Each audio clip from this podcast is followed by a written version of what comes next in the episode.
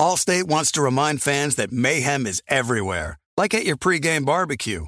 While you prep your meats, that grease trap you forgot to empty is prepping to smoke your porch, garage, and the car inside. And without the right home and auto insurance coverage, the cost to repair this could eat up your savings. So bundle home and auto with Allstate to save and get protected from mayhem like this. Bundled savings vary and are not available in every state. Coverage is subject to policy terms and conditions.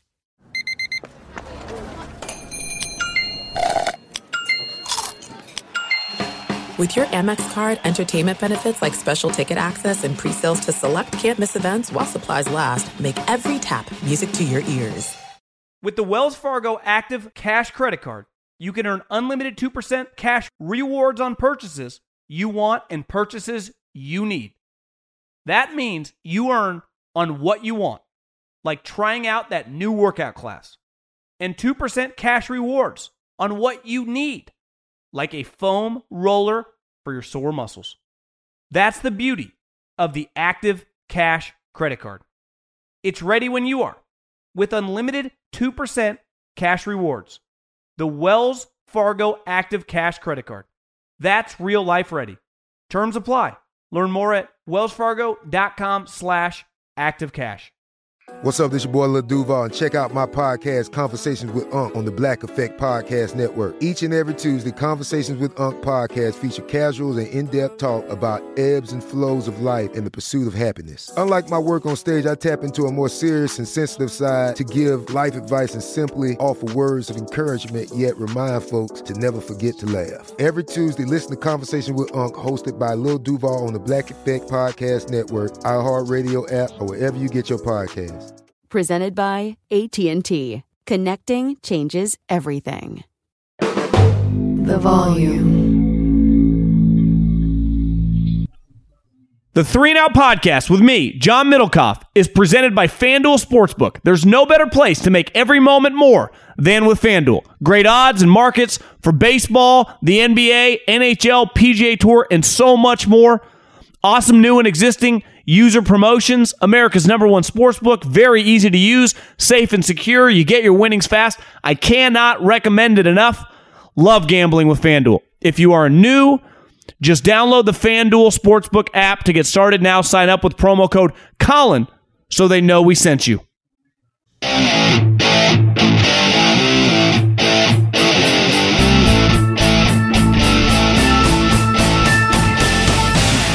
What is going on, everybody? John Middlecoff, Three and Out Podcast. How are we doing? What is up? How is life? Uh, just watched a little bit of the Giants Patriots. Uh, went on Colin's podcast, so you can listen. We, we B S'd about some football stuff there. Uh, recorded most of this podcast earlier in the day. A lot of football stuff. But wanted to just see, I, I guess, maybe Belichick. I don't think he did, but I was hoping to see Mac Jones and uh, Patricia get a little work together, but it turned out to be Hoyer and Daniel Jones and, and Dayball. I don't even know why I waited. I, I guess I didn't need to, but a lot of other football stuff coming up. Uh, Aaron Rodgers, the Hard Knocks. I'm, I'm in. Hard Knocks, I, I'm in. You should be too. A fantastic first episode. Joe Douglas, something I saw with the Bears and Eberflus, maybe scratch my head. And then a bunch of other stuff in the N F L. Uh, if you, uh, let's see, where would I want to go? Middlecoff Mailbag, at John Middlecoff is my Instagram. Fire in those D Ms. Get your question answered here, there here on the show. Also, uh, if you listen on Colin's feed, make sure you subscribe to the Three and Out feed. Greatly appreciate that. We'll have a mailbag this weekend. At John Middlecoff is the Instagram. Fire in those D Ms. But I, I, I guess... N- nothing really happened. I mean, the game's technically going on while I'm recording this. And I- I've had a lot of people shoot me theories like Belichick needed kind of a fall guy uh, once Josh left, that he can, uh, you know, blame it on Patricia, even if he, quote unquote, technically is the offensive play caller. Uh, I-, I don't know if I necessarily believe that one, because you see him on the sideline when the game was going on. He's not saying anything into his headset in terms of calling the play. I think it's pretty obvious that it's Patricia or Judge. I heard Albert Breer's. One theory is that, you know, within the walls. One reason he didn't go get Bill O'Brien, because he was afraid if he hired Bill O'Brien from Nick Saban and then they had some success, Bill O'Brien would just immediately become a head coach again. And he did the same thing with Elliott Wolf and the, the guy Groh that he made his G M. You know, I, I don't put that past him. In the N F L, when someone gets fired, like Joe Judge, several years left on his contract, if you give him some title like quarterback coach, you only have to pay him whatever the minimum is. Let's say that's four hundred grand. So if Joe Judge is making five or six million dollars, they cover Joe Judge's salary. I, I'm sure the Lions are still covering Matt Patricia's salary. So he is saving his owner a lot of money. Now, why would he care about that? Well, Belichick's never been into big staffs. Belichick's always had really, really small staffs. But here's a simple reality, and I, I told Coward this. There are going to be certain people in any business, whether it's a uh, podcast platform, whether it's a sales job, or whether it's a coaching staff, that are more vital than others. And Belichick has lost, uh, you could argue, some of his most vital people he's ever had in New England. Josh McDaniels, Ernie Adams, Pink Stripes, and Dante Scarnecchia. Like, those guys aren't replaceable. Just because Matt Patricia is intelligent doesn't mean he can do what Ernie Adams does. And last year, that was Matt Patricia's job, was to replace Ernie Adams. Ain't nobody replacing Ernie Adams. Now, Josh McDaniels, I, I keep saying this. Like, part of being an offensive play caller, let's look at the top offensive play callers in the league. Andy Reid, Sean Payton, I know he retired, Kyle Shanahan, Sean McVay. Andy Reid's been calling offensive plays for decades. Sean Payton, same thing. Kyle Shanahan, who's like forty-four year, forty-three years old, has been calling plays now for like twelve or thirteen seasons. Do you know how long of a time that is to calling plays? The ebb and the flow. There's a difference between just doing a play in practice. Hey guys, everyone learn this play. You do this, you do that. We block it this way. Running back does this. Quarterback, here's your reads. There's another thing to ha- install plays, and then the ebb and flow of calling the plays in the games. And to think that Matt Patricia could just go fifteen years as a defensive coach, D B coach, linebacker coach, defensive line or D B uh, defensive coordinator, and understand the ebb and flow of a play caller is just insane. He might understand individual plays and even how to coach them up, but to know how to coach them on game day and when to call them throughout a game, throughout a season, like Kyle Shanahan has said, he sets up plays in games for later in the season, which I'm sure Andy Reid, which I'm sure Sean McVay, which I'm sure LaFleur's doing, which all the good offensive coordinators all around the league, Kingsbury with his offense, I'm sure does. Like, that's what you do as a play caller. And you don't get better at anything without more experience doing it. But to create, and listen, someone, you have to become an offensive coordinator eventually for the first time. Right, Mike McDaniel with the Dolphins is calling plays in the N F L for the first time in his career. So he's going to learn kind of a little on the job. But he has been involved on that side of the ball, I don't know, for a decade, drawing plays, installing plays, listening to the logic throughout the game with Kyle. Same thing with LaFleur with the Jets. So to think that you can just flip the side of the ball and then go to the hardest part of that side of the ball, which is the play calling, is insanity. I, I don't necessarily have a theory. I, I just can't wrap my head around it. Now, ultimately, if they had Bill Walsh, w- would they be that good? Their offensive line is a major question mark. Their playmakers are pretty questionable. Uh, they do have Belichick, and their defense should be solid. So are they going to be competitive? Of course they are. But am I shorting them because Matt Patricia is their offensive coordinator, assuming that is what's really happening, which you never know with New England because they can be very cloak and dagger? I am. Uh, and I, I think that, and I know people that have been with the Patriots that think like it was going to run out of juice eventually. And what turns out, like, it actually didn't totally run out of juice when Tom left. I mean, they won eleven games, made the playoffs last year. Like, if you keep making the playoffs, like, that is successful for ninety percent of teams. But do you know what's going to be ultimately their downfall? Is Bill ran out of coaches. He just ran out of coaches.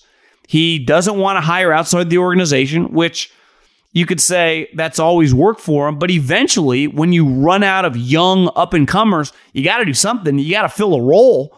Now, he would say, I don't like bringing people in that don't understand the way we do it, which I, I, I do understand.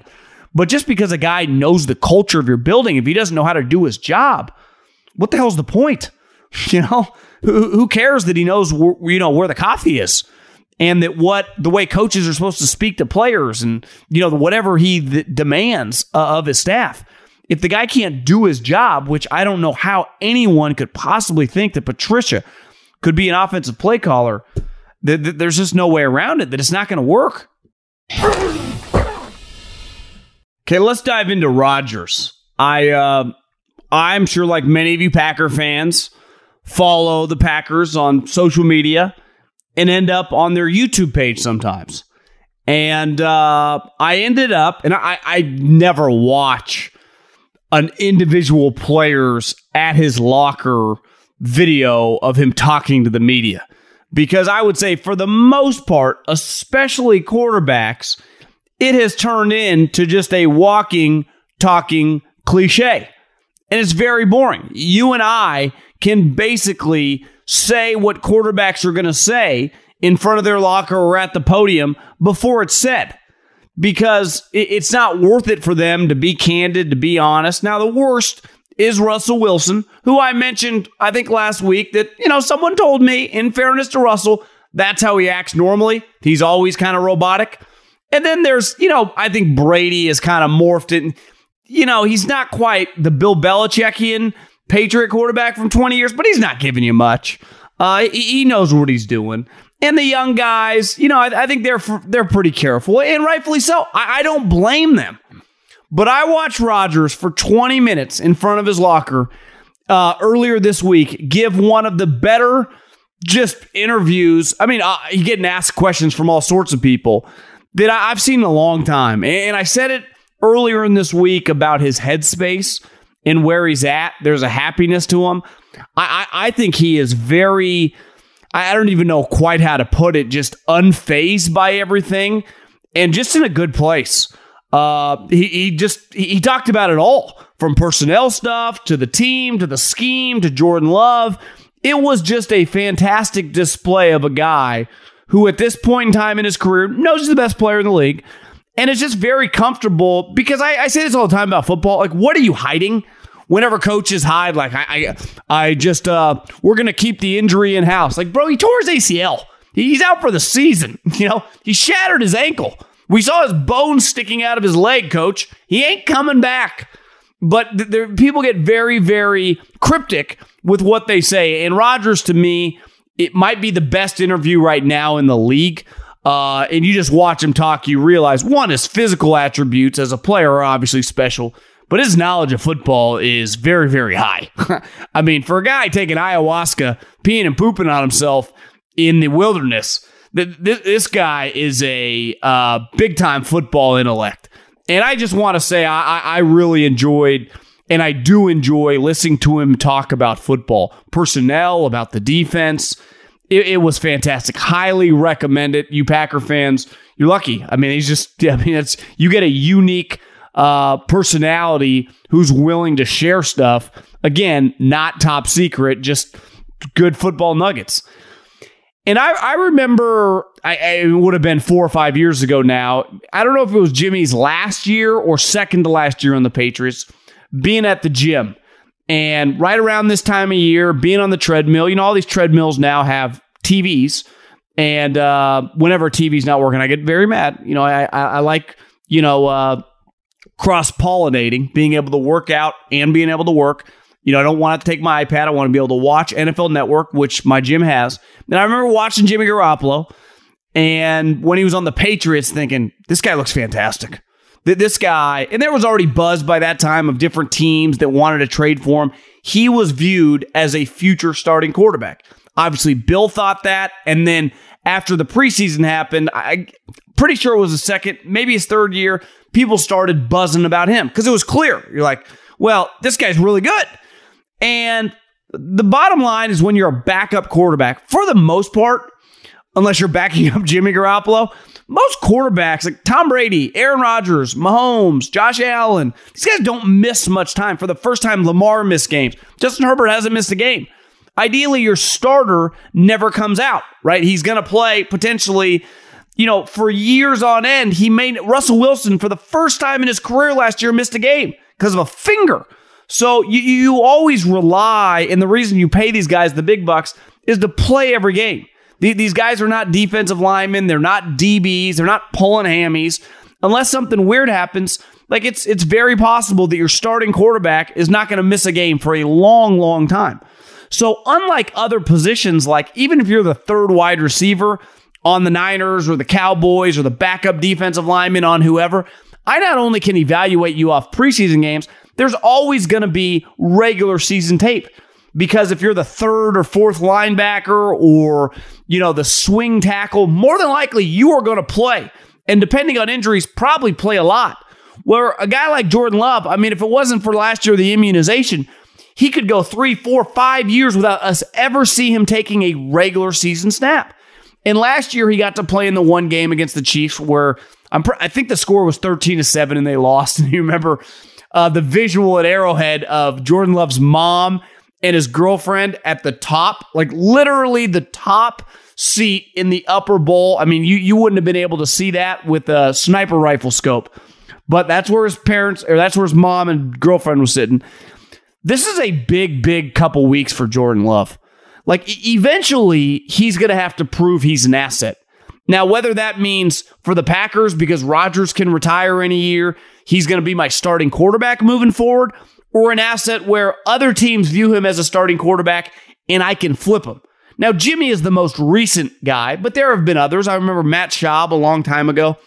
When your backup turns into value, it gives you so many options because so many teams are always looking for quarterbacks. And here's the thing. In a draft, I have to project. Well, if you have success against other pros, there is way less projecting. I see you do it. Now, I was intrigued, like the Packers. I don't know if I would have taken him in the first round, but I, I watched enough of Jordan Love at Utah State and the clips to go, the size, the, the arm strength. Uh, I heard good things about the guy. It was like, yeah, he's a very, very intriguing prospect.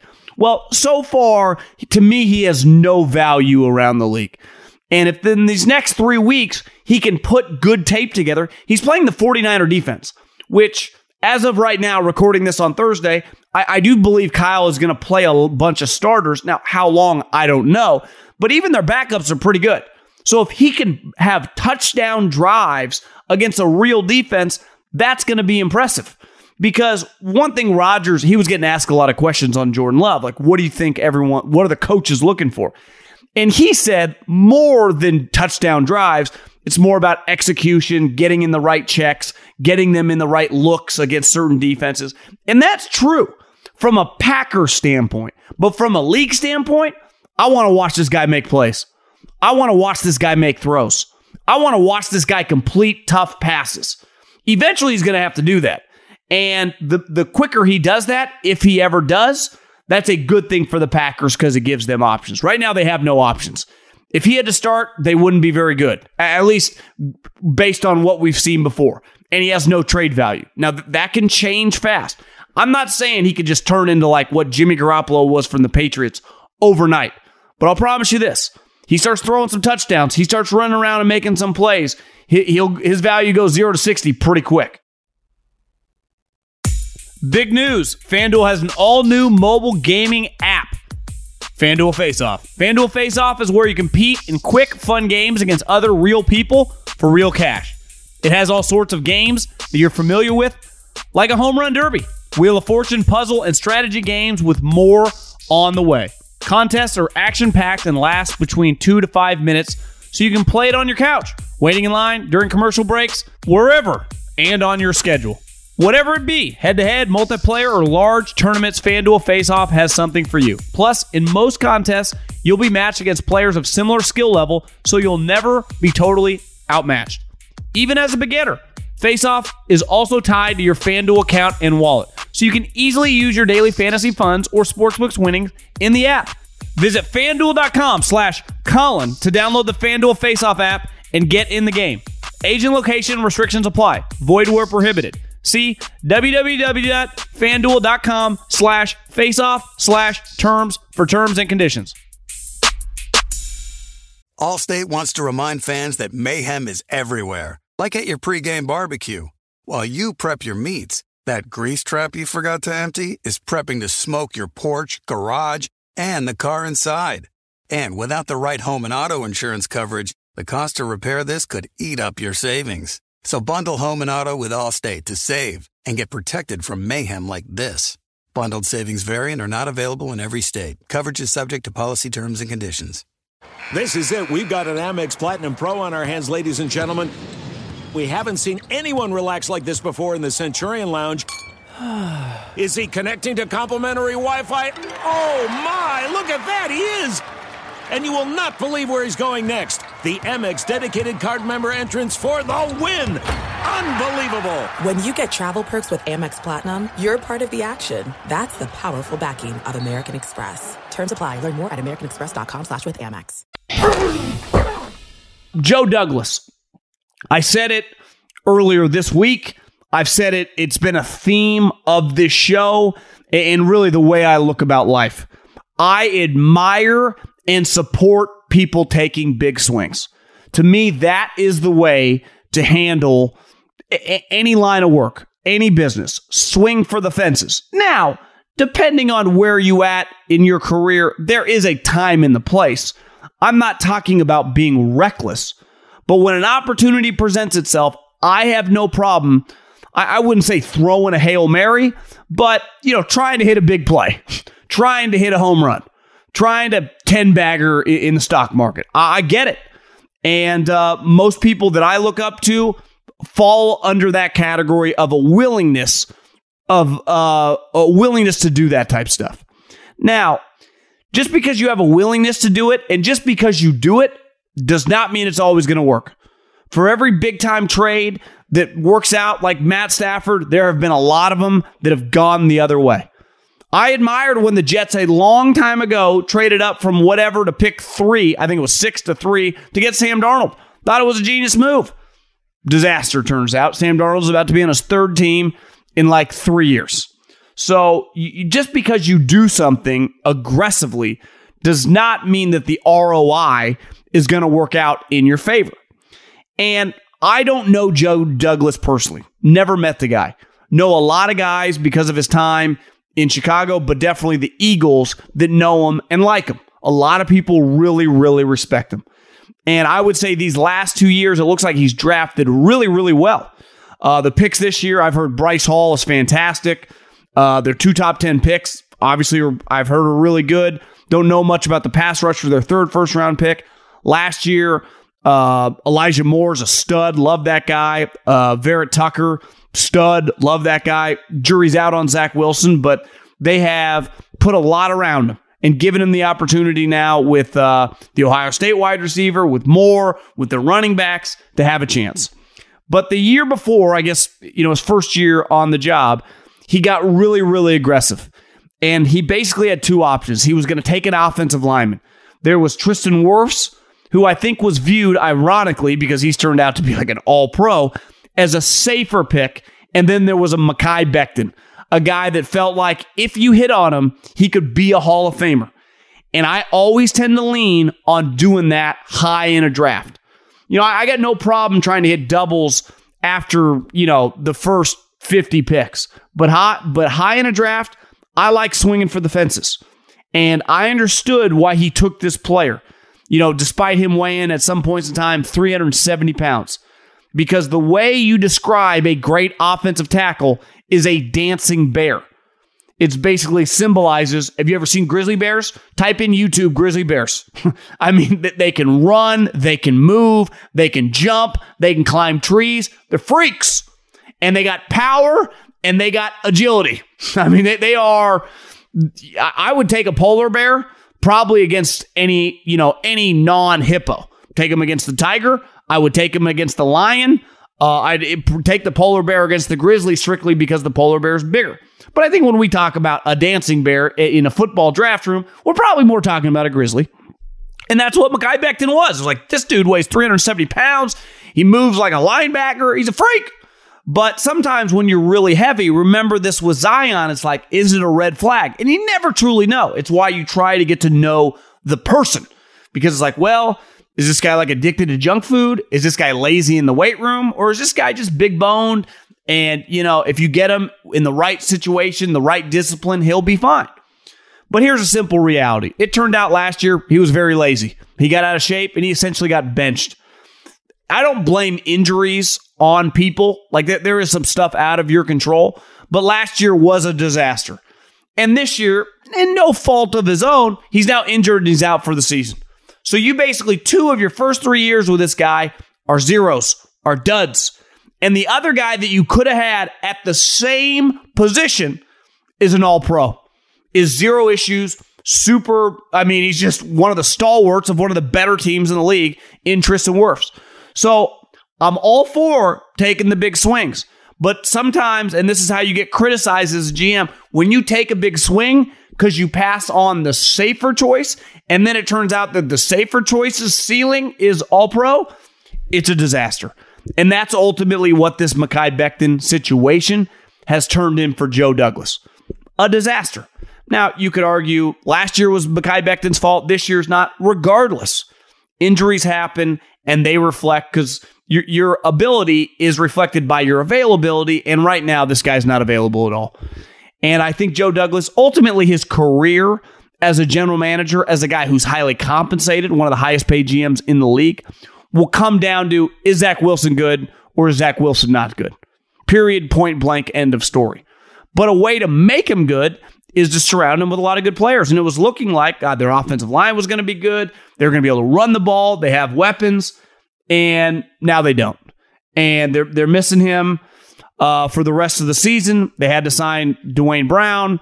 So, you know, t- time will tell how this all shakes out. But that pick, not good. I, I said last year that I was done with Hard Knocks. It was dead to me. No mas. I, I, I couldn't take it. Uh, I thought the Cowboys Hard Knocks was the worst I'd ever seen. And looking back, it might have just been because of Mike McCarthy. It was just, it was a rough watch because I thought it was really boring. Now, I, I've acknowledged that what we used to get, like when I was in high school and in college in the early two thousands, that kind of inspired me to want to get to the N F L, when they would go to the personnel meetings and it would be the coaches and the scouts and they'd start going around talking about players, good and mostly bad. It was like, this is sweet. This running back coach just shit on the third rounder. The head coach is blasting the left tackle. Like that's because that's real. I think all of us want with a reality television show and just with anything that we're, for entertainment purposes, not like movies, is some authenticity. Anything that's like any reality television. Can you can you be authentic? Now, I get why they cut that out. You can't have with social media, the head coaches, the, the scouts, the position coaches, just destroying these players when they're not in the meeting, even though that's what happens in the college and in pros. Like that, those meetings happen, and the raw and uncut version are not always pretty. But those are those are long gone. We're never getting that again. So I've acknowledged that. It's and then part of that is like I just thought that the Hard Knocks is going to be cheesy from moving on forward, and I, I was okay. I understand it's just not for me. And sometimes as you get older, whatever stuff's not for you anymore. It's the way the world works. But I was like, you know what? I find Dan Campbell pretty entertaining. Uh, when my first year with the Eagles, I was with Deuce Staley. We'll get into that in a second. I was like, I- I'm going to give it a try. I thought that the first episode of the Lions Hard Knocks is the best episode of Hard Knocks in half a decade. Just from an entertainment standpoint. It was easy to watch. There wasn't that much cheesiness. There was a lot of football. There was a lot of football coaches coaching football.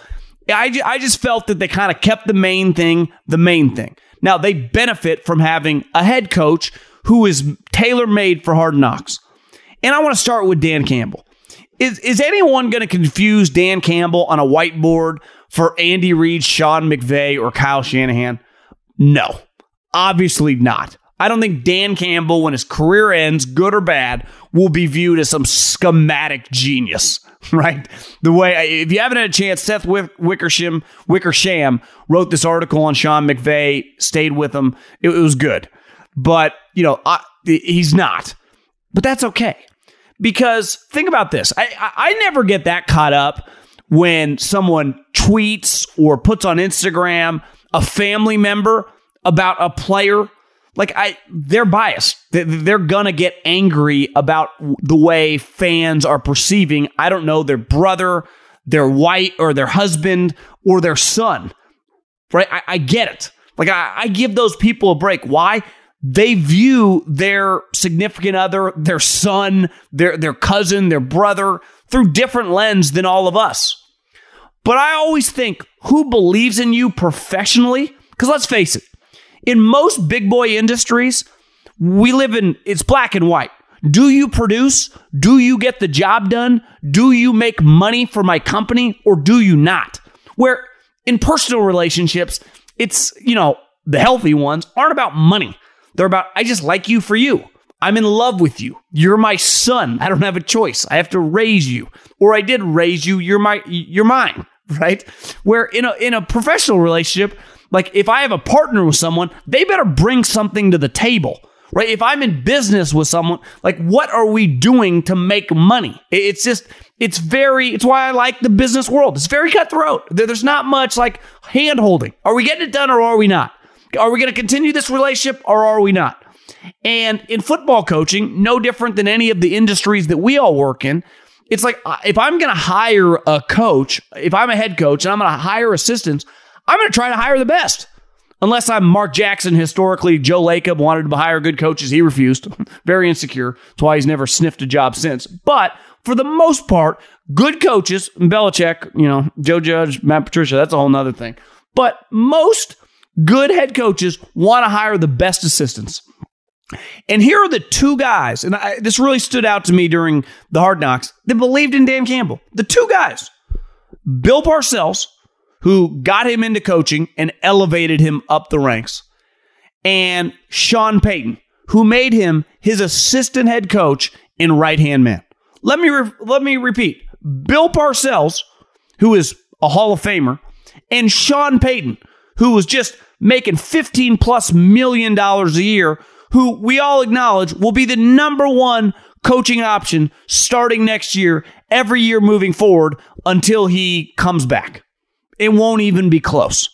Who's a Super Bowl champion, who's a high, high level N F L coach. Those are the two guys that believed in Dan Campbell. So I, I do value when high level people believe in others. And we can make fun of Dan Campbell. He's a little meatheady. He can say some things that like, what? Wait, one ass cheek, two toes? What, what's he talking about? Goes over my head a little bit. But I do think there is an authenticity to him when you watch him in front of the team. Uh, I, I don't know his schematic knowledge, but I don't think this guy is some village idiot that sometimes people make him out to be. Because Bill Parcells and definitely Sean Payton, who I would say is more of a schematic academic than Parcells, who really kind of feels, and I'm not comparing Dan Campbell saying he's the coach, Bill Parcells, but Bill Parcells is, wasn't a scheme guy. He, that's what he had Belichick for. Bill Parcells was the tough guy, was the motivator, was the leader. So when you are that guy, you're very dependent, Mike Tomlin, John Harbaugh, on your assistant coaches. And here's what I'll say about his assistant coaches. I'm a big believer in when it comes to an assistant coach, I don't think you can just make an overall judgment in a short period of time on how good a position coach is or just how much he yells. But I do think there are certain guys, when you're around them, your takeaway is like, yeah, this guy has it. My first year with the Eagles in two thousand ten, I was the lowest guy in the totem pole. Well, they also, from a coaching stand in, in the personnel department, well, the coaching staff does the same thing. They have these things called like training camp interns. And sometimes, you know, former or former players that want to get into coaching, they kind of gravitate toward uh, back to guys that they played for, and those guys give them an opportunity. Andy Reid made a, has made, continues to make a career out of doing that. Deuce Staley, Doug Peterson, Mike Kafka. Uh, I'm sure there are a ton of guys I'm missing, and he gives them opportunities to kind of come back at the lowest level. And for Deuce, he was just coming as a training camp intern. It was so clear about two practices in the training camp, like, this guy has it. He went nowhere, and he kept him on for the season, and the rest is history. He then was on the Eagle staff for basically the next decade until he went with the Lions last year. But anyone who spent any time around Deuce Staley, whether you were coached with him or you've worked on the personnel side on his team, the dude's big time. Like, he's the real deal. And it's not shocking to me that Dan Campbell made him his assistant head coach. So I, I give Dan Campbell, like, he's got a pretty good feel for Aaron Glenn, who I'm pretty sure was on the same staff for a while. Also pretty highly thought of by Sean Payton. So when I look at Dan Campbell and I look at some of the coaches he's hiring, now, if you watch the episode, a ton of their guys are N F L players. And not just like guys that got a cup of coffee in the league. I think the lowest guy of all his N F L playing coaches spent eight years in the league. A lot of guys are like Deuce, ten, Hank Fraley, eleven, Mark Brunell, like fifteen, Aaron Glenn, fifteen. I mean, these guys played for a long, long time. So his staff, and even Dan Campbell mentioned, I didn't necessarily go with the idea of doing that. But I, I think if you watch the guys that he hired, you don't go, oh, this guy was just a meathead player. Like Mark Brunell, pretty intellectual player, right? Antoine Randall L. I mean, the guy went from quarterback to receiver, threw a touchdown in the Super Bowl, like pretty high-level guy. You know, Aaron Glenn, D B, played for fifteen years in the league. Deuce Staley, I, I can speak from experience. Stud. One of the best assistant coaches I've ever been around. And, and when I was with the Eagles, I was around like five assistant coaches that became head coaches in the league. So I, I give Lions credit. I am a fan. I'm rooting for them. Now, I'm not acting like they're going to go to the playoffs, but you, you can see they're making some strides. And, and I do not think by any means they're just going to be some joke uh, as they. And I'm not saying they necessarily were last year, but whenever you draft number two overall, like you didn't have that great of a season. I, I, I could see them being more competitive this year, especially in a division where we'll dive into the Bears here in a second, where I think a lot of people are anointing the Vikings. Like, the Vikings offense has been good the last couple years. Pretty sure Cousins threw like thirty-five, thirty-seven touchdowns last year. Their problem was the defense. So they hired an offensive coach. Everyone's like, the offense, they scored points. Like, the offense has not been the issue. With Jefferson, with Thielen, even before with Diggs, like, their offense, uh, Dalvin Cook, their defense got bad. Now, I know years before was Zimmer. Zimmer was a good defensive coach, but a lot of people, and I know Cowher thinks the Vikings are going fourteen, thirteen games. Is Kevin O'Connell just going to be the next Sean McVay? He might, but he easily might not be. I saw something that happened in Bears camp.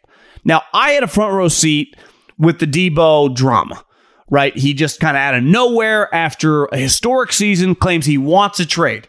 And it was, I, I think we all, whether you follow the Niners or not, you're like, Debo wants a trade? Didn't the guy just become a superstar? It was a little weird. Now, ultimately, he didn't get traded. He got paid. I, I've been about ten Niner practices out there running around making sweet plays. Well, kind of. I mean, I wouldn't call.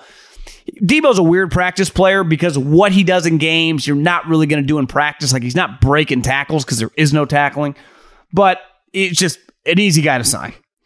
But at the time, when he requested a trade, it was a little weird. And then O T As happen, and he's not around. And I give Kyle and John Lynch a lot of credit, because they were clearly mad, right? It's not it's not good to have your best player demand a trade kind of out of nowhere, but they ate it, and they basically said nonstop positive things. Like, we're not worried about what's going on externally. We are going to talk to Debo one-on-one. The only thing we're worried about is our interactions with him. We, we feel that our relationship's strong enough. We will do whatever it takes to figure out and mend these fences. And it was just an impressive. Now, ultimately, money talks, shit walks. The, the, the reason Debo's happy now is they gave him fifty-eight point one million dollars guaranteed. But Kyle was very, very good at mending the relationship. Now, he's known Debo since the Senior Bowl. But, like, I, I don't think Debo just made it up. Like, Debo did want to trade. Now, the Niners weren't going to budge. But also, like, they knew that they weren't going to publicly get into a spat with him. What, what does it behoove you in two thousand twenty-two, with social media, to get into a public spat with a player that you need? And I, I was scrolling around Pro Football Talk, just looking for some things like, what am I going to talk about today on the podcast? And you guys know where I stand on the Bears. I, I still can't believe that Ryan Poles said that they're going to, the A F C or the the N F C North is going to come through Chicago. Like, no, it's not. It's going to continue to go through Green Bay. Well, what the fuck are we talking about? And then they hired Eberflus. It's just some head-scratching things. Their offensive line continues to suck despite inheriting Justin Fields, but whatever. You know, you can't you can't build your team in just one off season. But then I saw what Eberflus said today, impromptu. He said this when he got up to the uh, to the press conference after a practice without even being asked a question. Now, Roquan Smith, who is the best player on the Bears, has demanded a trade. I say that loosely because, you know, Debo did too. I don't even know what that means anymore, but he's clearly not happy. They're not on the same page. Weird stuff's going on. Puts out this notes app that I want to trade. Uh, I think he represents himself. He claims, you know, well, I haven't talked to the McCaskies yet. It's like, well, Roquan, give them a call. But ultimately, it things are weird. Then the head coach, that, let's face it, has zero equity. He's never been a head coach. He coached the Colts, who weren't even in the playoffs last year. Now, they've had a pretty good defense, but come on, bro. Like, you, no one's looking at you like you're Bill Parcells Junior, right? No one's looking at you like you're the next Belichick. So I, I do think you got to be pretty careful in this modern day time of what you say, because what you say as a head coach is so powerful now on social media. That's kind of where the players live. And things can get misconstrued because of the, the aggregators and the bloggers, and it can just become a thing. It's why most coaches don't say anything. Honestly, it's back to Rodgers. It's why most quarterbacks don't say anything. I just don't think he gives a shit, which I really appreciate.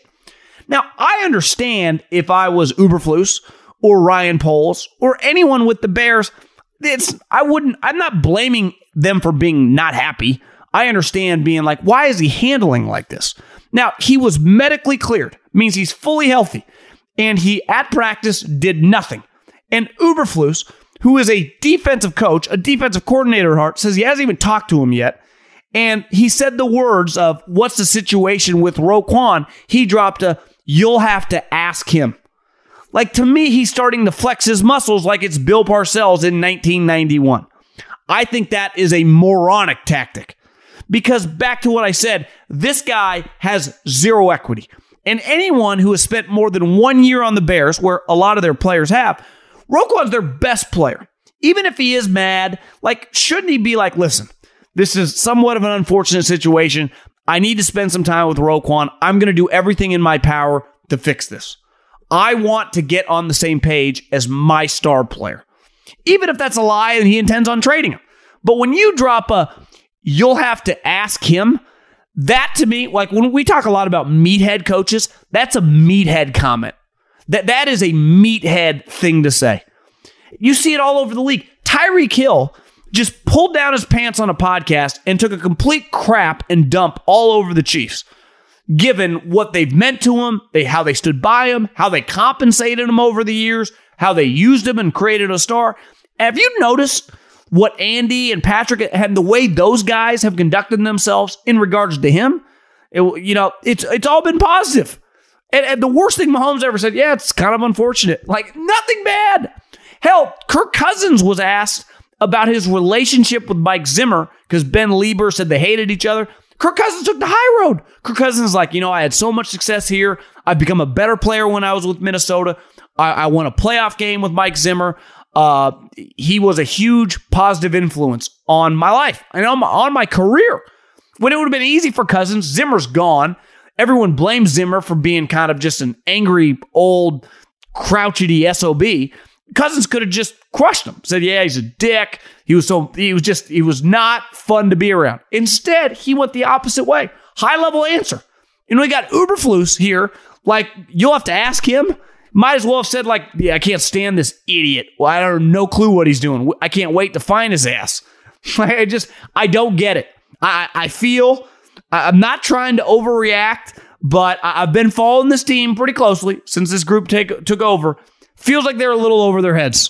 It, it, it really does. It, it feels like they're a little over their heads. And I had heard good things about Ryan Poles. I'm not putting this situation on Ryan Poles, but I am putting Eberflus. Like, that's the guy you hire. I, I don't know. I, I just do. I, I think they are going to be so god awful. But this is separate. This is like, do you not know how to handle star players? Like, wh- what are we doing here? You're you're the head man. You're no longer a coordinator. You're the boss, and that's that's that's a head scratcher. Allstate wants to remind fans that mayhem is everywhere, like at your pregame barbecue. While you prep your meats, that grease trap you forgot to empty is prepping to smoke your porch, garage, and the car inside. And without the right home and auto insurance coverage, The cost to repair this could eat up your savings. So bundle home and auto with Allstate to save and get protected from mayhem like this. Bundled savings variant are not available in every state. Coverage is subject to policy terms and conditions. There's no distance too far for the perfect trip. Hi, checking in for... Or the perfect table. Hey, where are you? Coming! And when you get access to Resi Priority Notify with your Amex Platinum card... Hey, this looks amazing. I'm so glad you made it. And travel benefits at fine hotels and resorts booked through Amex Travel. It's worth the trip. That's the powerful backing of American Express. Terms apply. Learn more at americanexpress.com slash with Amex. You put it off long enough, it's time to replace your tires. Tire Rack has tires that will elevate your drive. Touring tires for commuter comfort. Performance tires for sporty handling. All-terrain tires for on- and off-road adventure. Go to Tire Rack dot com to get started. Not sure where to begin? Use the Tire Decision Guide to get a personalized tire recommendation. The right tires for how, what, and where you drive. Choose from the full line of B F Goodrich tires. Ship fast and free to a recommended installer near you, or choose the convenience of mobile tire installation. They'll bring your new tires to your home or office and install them on site. Doesn't get much easier than that. Go to TireRack.com slash Colin to see their B F Goodrich test results, tire ratings, and consumer reviews. And be sure to check out all the current special offers. Great tires, great deal. What more could you ask for? That's TireRack.com slash Colin. Tire Rack dot com, the way tire buying should be. Warning, this product contains nicotine. Nicotine is an addictive chemical. Black Buffalo products are intended for adults age twenty-one and older who are consumers of nicotine or tobacco. If you're an adult age twenty-one and older and use nicotine or tobacco, I want to tell you about an American-made success story in Black Buffalo's award-winning nicotine pouches. Black Buffalo's nicotine pouches are not owned by Big Tobacco. They're an independent company proudly built right here in the U S A for twenty-one and over adult consumers. Black Buffalo was built by dippers with decades of smokeless tobacco use. They believed the market wanted tobacco alternative nicotine products that offered the best of both worlds. Bold flavor, full pouches. What are they made of? It's pretty simple. Cured edible green leaves, food-grade ingredients, and pharmaceutical-grade nicotine. Most importantly, there's no tobacco leaf or stem. All proudly made right here in the U S A. So if you're twenty-one and older, consume nicotine or tobacco, and want to join the Black Buffalo herd, head over to black buffalo dot com to learn more. You can order nicotine pouches online, and they ship directly to most states. Or check out the store locator to purchase pouches at thousands of retail locations around the country. Black Buffalo Tobacco Alternative. Bold flavor, full pouches. Uh, I, I wrote down some things, thought we'd just fly around the league. Uh, one thing you're going to see over the next three or four days of all these preseason games is like, is there a right or wrong way to handle this in terms of playing your players in preseason games? I don't necessarily have the answer. Uh, you know, I know Coach Reed, these, his guys are going to play fifteen to twenty plays. Kyle Shanahan said earlier this week, his starters are going to play. I saw Ron Rivera, fifteen to twenty snaps. M- Matt LaFleur, no chance. Sean McVay, you couldn't pay Sean McVay. You couldn't pay his H O A fees for the rest of his life and his car payments to play one starter, let alone his good players. That, he ain't doing it. So, you know, I, I don't know if there's a right or wrong answer. I saw a quote, Patrick Mahomes, like, you know, I kind of like to get hit in the preseason. Kind of gets me ready for the season. Now, if things go well, you have a couple touchdown drives with your starters, feels good. I just know this. One person falls on your starting guard, your, your number two wide receiver the wrong way, and he misses some time, and he's out for week one. It is a disaster. Now, I guess I'm a little bit of a puss. I would lean the McVay, I ain't playing a soul. But I don't pretend to just act like that's a guaranteed thing to work or a way to operate. But... yeah, I don't know. It just I, I'm fascinated by the way everyone does it. I, I think it's I think it's very interesting. And let's face it, kind of a boring time. Uh, I saw Mary Kay, who covers the Browns, said Deshaun Watson. This Deshaun Watson situation. It's just this has been such a drag on the league. Can, can we just make some decisions? Uh, if he is suspended for a long period of time, I think basically assuming for the year, that the Cleveland Browns will switch into Jimmy Garoppolo mode. Now, I've seen Jimmy, I, I, I guess every day I've gone to forty-niner practice. It, it's very weird. You, you walk out there, and before you get to their practice fields, there's like this little side field, and he's always he's always right there with a couple little intern-looking dudes just throwing balls. I mean, he's doing rollout drills. He's throwing touch passes. He's throwing. He just looks like Jimmy Garoppolo. So, he, I mean, to the untrained, I mean, I was trained, but to just, you know, a guy with a media credential walking around practice, no, I've scouted a little in my day, so I, he just, he looks good. He looks normal. Now, Jimmy's good, you, you know what I mean. He looks like Jimmy Garoppolo.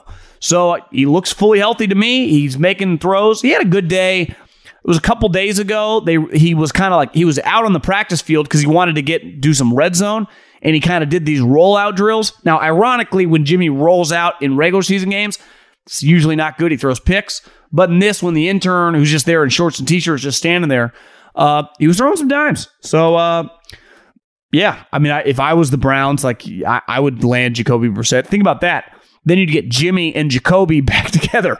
Remember, that was the quarterback situation when Tom was suspended for Deflategate. I, I saw that Commanders ticket prices on the secondary market are the lowest in the N F L. It it really is pretty sad that you have this enormous market and this franchise that should just be a behemoth uh, is just so irrelevant. And a, a lot has to do with the owner, who has been historically terrible, uh, who has just a negativity surrounding him. Uh, the, the franchise, you know, Ron Rivera is a high-level, well-liked guy. Now, you could argue just because you're a well-liked coach, like the team's got to be good. But yeah, it's just it's just not going well there in uh, in D C at all.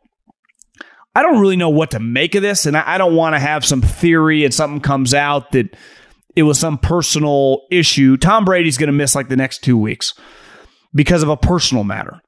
Now, Todd Bowles came out and said that they had agreed to this before practice. So this isn't like, at least based on what they're saying, it's not like his kid's sick or something happened with his wife or his parents. He, th- he claims that this was agreed about well before training camp even started, so weeks ago. I get it. Like, you're forty-five years old, y- your priorities have changed, but I would say this is a little weird. It, as, as long as, I, I take it back, unless someone is sick or something weird is going on, but they have said that is not the case. To me, if Tom Brady was going to... Remember, he retired, and then he came back. And now he's going into training camp knowing... It's one thing to get, like, vet days off. Like, that happened. Aaron Rodgers, Trent Williams. Like, I mean, all over the league. G- Jason Kelsey. Like, I, listen, you can get vet days off. I can give you a vet, like, three straight days off in practice. But just pick up and leave for two weeks? Remember when LeBron did that in Cleveland? Went to Miami? Like, it was a little bizarre. Now, now I, I don't know. I, I just... This situation, it just feels like it's not quite as smooth uh, with just the whole operation. Now, I don't blame the Bucks. If Tom says he needs two weeks off, what are you going to say? No? Of course you're going to say yes. But the Tom Brady that we've followed his entire career just takes two weeks off of training camp? Now, I, I understand he knows the offense and he knows his guys, but I find it, I just, just feels a little weird to me. I mean, I don't, I don't, I don't know what else to say beside that. Uh, N'Keal Harry, talk about just a disaster. I mean, he, I, I loved him in college. I thought he was going to be a really good player. He clearly is not. Uh, Belichick gave up on him really fast, and then he goes to the Bears, and he immediately gets hurt, and now he has he's out multiple months with ankle surgery. So, back to the Bears, I saw this headline on The Athletic that one of their players, like, it felt like we had more guys in the uh, that are injured during practice than are even out on the practice field. So, Bears fans, buckle up. This is going to be this is going to be a long year. The Broncos ownership. I was reading a little bit about this because I saw the video that went viral. If you haven't, type in Sam Walton, who is the guy, like the ringleader of the ownership group, who is one of the Walmart guys and worth, you know, ten billion dollars or whatever. Cuts a four point five six or six six, whatever the final price was for the Broncos. In his introductory press conference, he does not know Roger Goodell's name. He calls him Roger Goodell. But he clearly just doesn't know his name. And I was thinking, you know, historically, I bet a lot of owners, for the most part, liked the sport, like George Steinbrenner, uh, Al Davis, you know, Eddie DeBartolo, Jerry Jones. Like, they like football. They Steve Ballmer of recent. Like, they love basketball. They love baseball. Like, they buy the team because they love the sport. Like, it means a lot to them. It's like the little kid in them, they love the sport. And then once you start getting to the price points of like four, five, six billion dollars for teams, like, one, not every sports fan, the majority of them might not have that much money, right? So there's going to be a small percentage of human beings that even have that money to purchase a team. What if this guy doesn't care about football at all? And they basically just needed a guy with a lot of money and they didn't have that many options. Like, I don't think it's out of the realm of possibility. Now, it's kind of weird. His son-in-law, so Walton's daughter's husband, is technically running the team, going to be the point guy. So it's not even like the guy that doesn't know Goodell's name.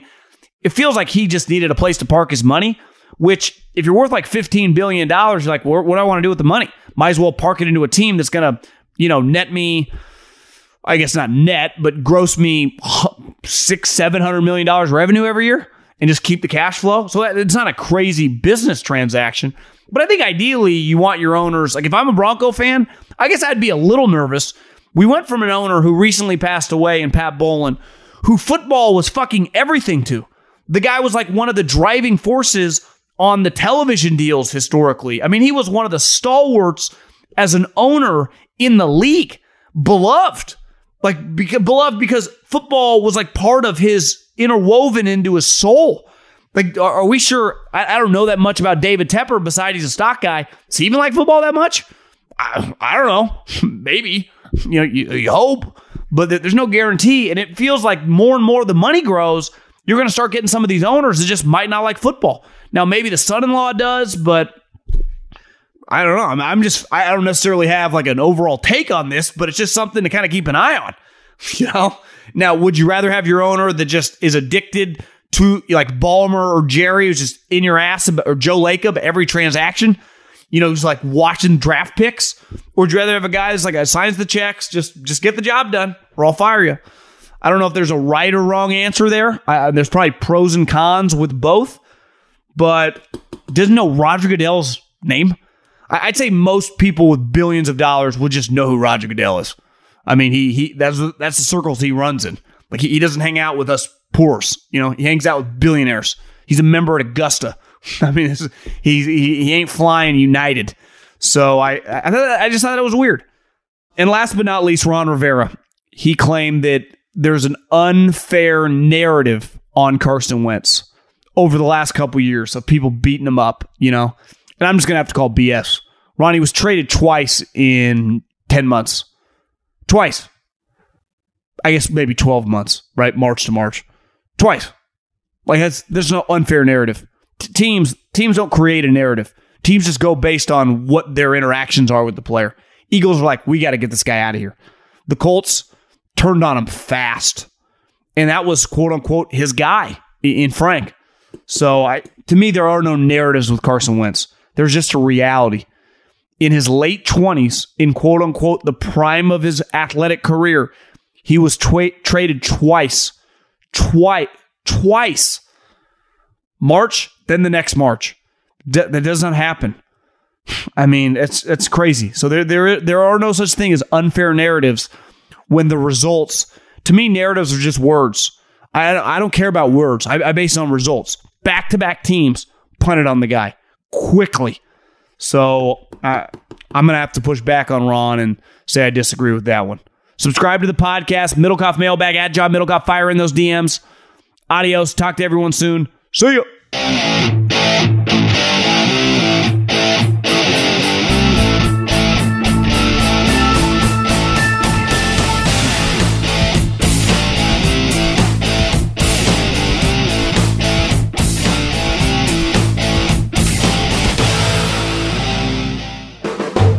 The volume. Allstate wants to remind fans that mayhem is everywhere, like at your pregame barbecue. While you prep your meats, that grease trap you forgot to empty is prepping to smoke your porch, garage, and the car inside. And without the right home and auto insurance coverage, The cost to repair this could eat up your savings. So bundle home and auto with Allstate to save and get protected from mayhem like this. Bundled savings variant are not available in every state. Coverage is subject to policy terms and conditions.